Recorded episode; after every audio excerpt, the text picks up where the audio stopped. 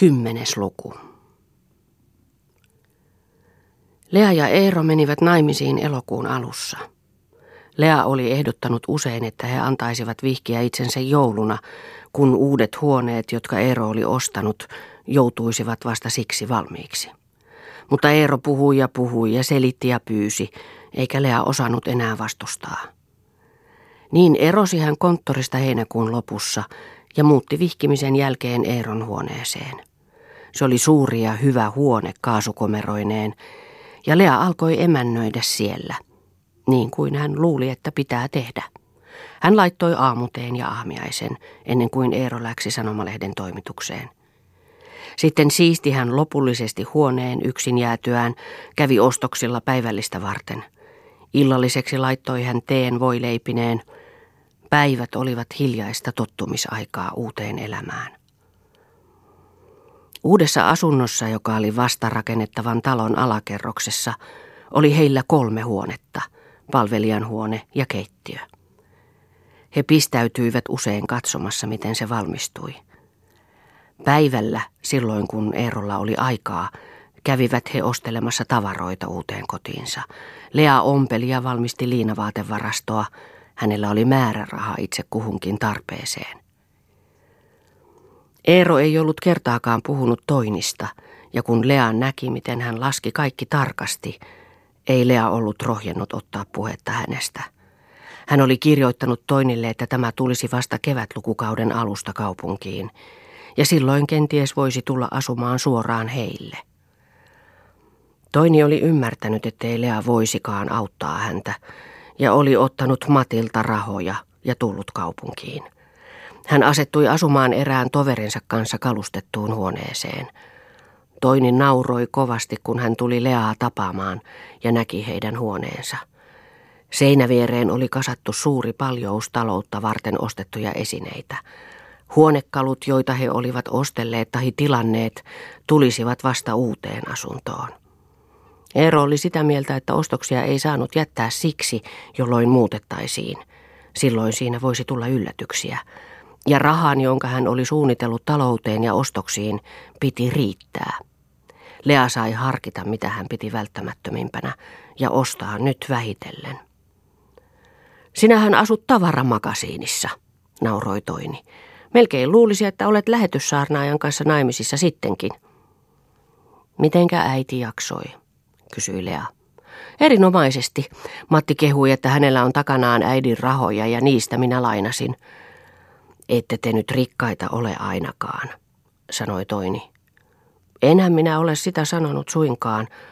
Milloin sitä alussa? On ostettu vain välttämättömin. No, oletko päättänyt opinnoistasi? Kieliäkö luet? Tästä minun pitikin jutella. Onhan minulla kielipää, niin kuin sanovat. Mutta ajattelepas, en taidakaan viitsiä lukea kieliä. Mitäs sitten? Niinhän puhuit ihmetteli Lea. Sitten pitäisi päästä ulkomaille ja se kysyy rahaa. No, velkaa, mutta kuka sen maksaa? Sinä itse tietysti. Kielten opettajat saavat niin vähän. Se riittää kyllä, mainiosti riittääkin. Voi siitä velkansa maksaa. Se on niin kuivaa. Vanhat kielet tekevät hulluksi ihmisen, sanoi Toini. Mitä olet ajatellut? Nyt on kiire jo. Eilen oli yliopiston avajaiset. Pitäähän toki tiedekunta edes tietää, sanoi Lea. Minä olen ajatellut luonnontieteitä, sanoi Toini. Se tahtoo sanoa lääketiedettä. Mitä sanot? Ajatellut lääkäriksi yrittää. Sehän on hulluutta. Se on pitkä ala. Sitten hammaslääkäriksi. Kieliä en lue, en. Se on varma. Lapsi kulta, se on kallis ala. Ja jos jää kesken, miten sitten? Sitten mene naimisiin. Mies maksaa velat. Se alkoikin siitä sinun ensimmäisestä kirjeestäsi. Minä ajattelin, että pitäisi minunkin mies saada. Toini nauroi. Oh, älä pelottele, sanoi Lea. Mutta se on totta. En sitä olisi muuten keksinytkään koko alan muutosta. Olen jo tiedekuntaan merkitty, että se asia on päätetty. Sinun on turhaa huutaa ja pelotella minua. Asia on selvä sanoi Toini. Nyt sinä huolestutat minua, sanoi Lea. Ole vain huolissasi omista asioistasi, älä minun. Tietysti minä otan vastaan sinulta ensi lukukauden ylläpidon, se huojentaa huoliani. Mutta muuten salli minun itseni vain päättää, kyllä minä täällä pärjään. Mistä sinä löysit asunnon, kysyi Lea. Sanomalehti-ilmoituksen mukaan läksin hakemaan. Asuin toveria naisyliöppilaalle halutaan. Menin suoraan ja otin sen. Onko sinulla mukava toveri? Ei siinä mitään vikaa. Reilu tyttö. En kirjoittanut sinulle tulostani, et hätääntyisi. Sinä hätäilet kaikesta liikaa. Sitten meni ensimmäinen päivä kaupoissa juoksuun. Uusi päällystakki, uudet kengät. Kaikki vaatteet minulla olivat roskaa. Enhän minä olisi iljennyt tänne tullakaan. Milloin saan nähdä miehesi? Tulee iltasella. Onko sinulla nyt rahaa kylliksi? Varmasti on. Matti antoi enemmän kuin minä pyysin. Minä laitan nyt itseni hyvään kuntoon. Täällä on hauska olla. Ja kyllä siellä maalla oli jo niin kuivaa, ettei yhdessä kohti enää pysynyt. Mitä sä äiti sanoi, kun läksit? Tietysti se vähän murjotti, mutta minä olin Matin kanssa puhunut jo kaikki sitä ennen. Onko herttainen sinun miehesi? No sinä näet. Olen hirveän utelias. Oletteko kovastikin rakastuneita toisiinne? Lea nauratti. Miltä tuntuu olla avioliitossa? Mikäs siinä? Minä olisin hirveän onnellinen. Kylläpä olit viisas. Ei siihen viisautta tarvita. Maalla kovasti hämmästyivät. Se oli niistä niin suurta. Riitta-Stiina kehui, että hän oli arvanut, että kohta menet naimisiin, kun sinä olet niin sievä. Minua hän ei pidä niin sievänä, kun olen vaalea, mutta voihan sattua, että on joku, joka pitää vaaleasta. Siihen minä paljon perustan. Pikkuhupakko. Ovatko nämä opiskelijan puheita? Nyt minä lähden. Mihin aikaan miestäsi näytetään? Tulehan siinä puoli kahdeksan. Kahvia saat. Kiitos, kiitos. Toini pyörähti pois. Lea ihmetteli, miten hän oli kaunistunut. Vai pukuko sen teki? Notkea solakka vartalo, täynnä eloa. Liikehtiminen pehmeää ja vaivatonta. Hänen hipiänsä oli hienon hieno, kasvot raikkaat ja tummien ripsien varjostamat silmät niin siniset ja kirkkaat. Hänen huoleton ilonsa tarttui ja teki hyvää katsella ja kuunnella häntä. Eihän hän ollut muuten oikeassa lainkaan. Vieras olisi sanonut kevytmieliseksi, mutta hänestä säteili sellainen raikas ilo ja viaton koketeria, joka oli hänellä synnynnäinen, sopi hänelle. Hän oli itsekeskeinen ja muista piittaamaton, ja se olisi loukannut toisissa, mutta hänelle se kuului. Ikään kuin puki häntä, ja teki hänet erikoiseksi, palveltavaksi ja ihailtavaksi. Kun Eero tuli kotiin, kysyi Lea, arvaappa kuka täällä kävi. Enpä arvaa. Toini oli tullut kaupunkiin. Olisit pyytänyt häntä jäämään tänne. Hän tulee iltasella. Hauska saada nähdä häntä. Sen tähdenkö sinä olet niin alakuloinen? Olenko minä alakuloinen? Usein kun tulen kotiin, minä huomaan sen saman, sanoi Eero. Suo anteeksi. En siitä mitään itse tiedä. Yhäkö vierastat minua? Enhän toki. Sinä totut kyllä. Ennen kotonasi oli kaikki tuttua, samat ihmiset ympärillä. Nyt on uusi ihminen. Etkö ihmettele usein, mitä sinulla on tuon miehen kanssa tekemistä, kysyi Eero. Ihmetteletkö sinä, mitä sinulla on tuon naisen kanssa tekemistä, kysyi Lea. Minä en ihmettele. Minulle sinä olet oma. Mutta sinä tunnut niin aristuneelta, sanoi Eero. Ei siitä itse mitään tiedä. Kun olemme oikein perehtyneet toisiimme, näet, ettei missään mitään ihmettelemistä ole. Siihen minä luotan, sanoi Lea.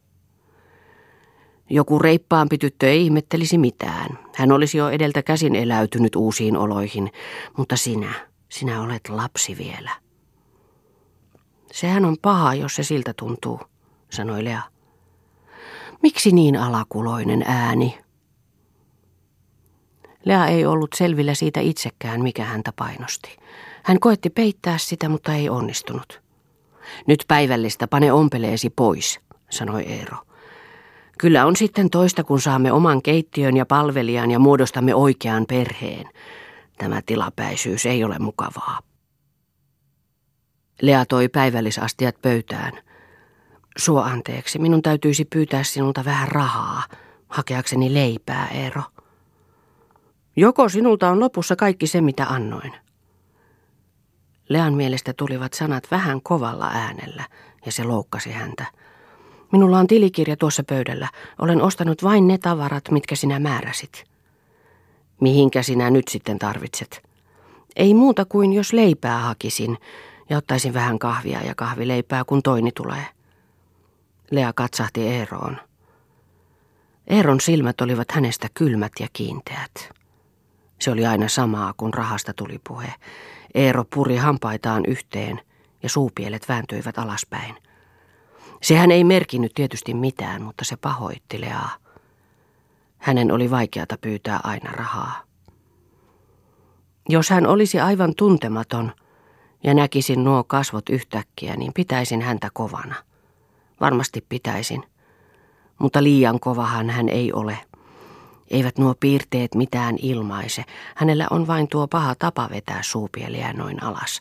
Ajatteli Lea sillä aikaa, kun Eero kaivoi kukkarostaan rahaa. Eeron ääni oli niin tiukka. Se loukkasi.